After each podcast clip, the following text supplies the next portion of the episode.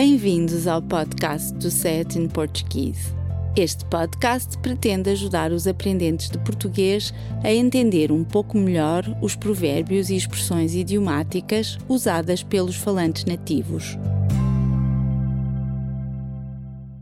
Neste episódio, vamos explicar a expressão pescadinha de rabo na boca. Ainda se lembram o que quer dizer a palavra rabo? No contexto do episódio precedente, a palavra descrevia a zona das nádegas de um ser humano e é sinônima de traseiro. Outra expressão que usa esta palavra é fugir com o rabo à seringa. Os médicos podem receitar xaropes, comprimidos, supositórios ou injeções. Uma injeção pode ser administrada em uma das nádegas do paciente e é fácil imaginar uma pessoa que, não desejando levar uma injeção, se recuse a expor o seu rabo ou traseiro a uma médica ou a um enfermeiro. É esta imagem de alguém que tenta fugir com o rabo à seringa que dá origem à expressão usada em Portugal para descrever uma pessoa que tenta a todo custo evitar ou esquivar-se de fazer algo importante ou necessário. No episódio de hoje, a palavra rabo quer dizer o mesmo que cauda, isto é, o apêndice posterior móvel que animais como os ratos, esquilos, gatos e cães, mas também as lagartixas e os crocodilos têm. A expressão fugir com o rabo entre as pernas que significa o mesmo que fugir cheio de medo ou apavorado, está diretamente associada à imagem de um cão a fugir aterrorizado, pois quando estes animais se sentem ameaçados, tendem a baixar a sua cauda, chegando mesmo a protegê-la entre as suas patas traseiras, pois dessa forma parecem mais pequenos e, consequentemente, menos ameaçadores. Costuma-se dizer que Fulano ou Beltrano fugiu com o rabo entre as pernas para descrever alguém que se assusta ou entra em pânico e sai ou abandona rapidamente o lugar ou a situação em que se encontra. Exatamente da mesma maneira que um cão, com medo ou assustado, foge do que quer que seja que o ameaça com a cauda ou o rabo entre as pernas. Na expressão de hoje, o rabo de que estamos a falar é de um peixe, mais especificamente a cauda de uma pescada.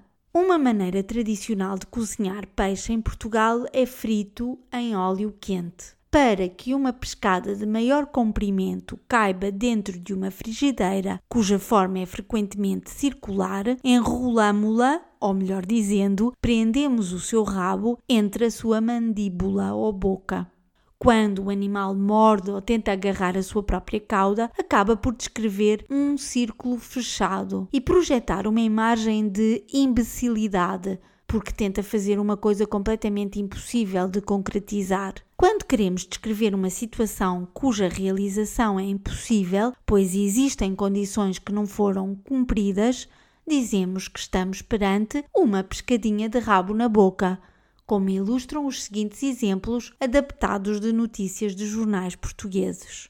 A situação repete-se um pouco por todo o interior. A qualidade de vida existe em várias áreas, mas não há acessibilidades. É uma daquelas pescadinhas de rabo na boca. Sem acessos não há pessoas, sem pessoas o governo também não investe em acessibilidades. Sem transmissões televisivas não há público em larga escala e, é claro, que sem audiências não há tanto lucro comercial. É uma pescadinha de rabo na boca. Para além de descrever a impossibilidade de realizar algo dependente de uma condição de difícil concretização, esta expressão é também usada como sinônimo de círculo vicioso como no seguinte exemplo retirado do portal Língua à Portuguesa. Não sei se repararam que temos publicado cada vez com menos frequência e que os comentários aos textos escasseiam cada vez mais.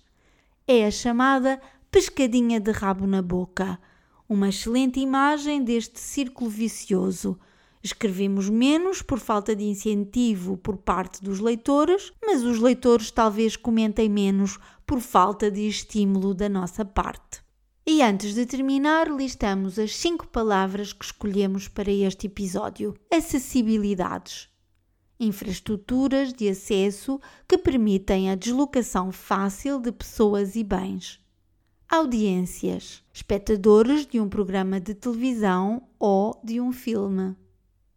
Lagartixa, pequeno bicho rastejante que se alimenta de insetos e tem a capacidade de trepar paredes nádegas, parte musculada e carnuda situada entre a zona lombar e as coxas. Supositório, medicamento com a forma de um cone que é inserido no ânus ou na vagina. Obrigada por ouvir o nosso podcast. Poderá encontrar mais informação sobre este e outros episódios e descarregar a transcrição do áudio no portal sayatinportuguese.pt. Por favor, ajude-nos a divulgar este podcast, recomendando-o a outras pessoas e partilhando-o nas suas redes sociais. Também ficaríamos muito agradecidos se fizesse uma recensão no iTunes. Até para a semana!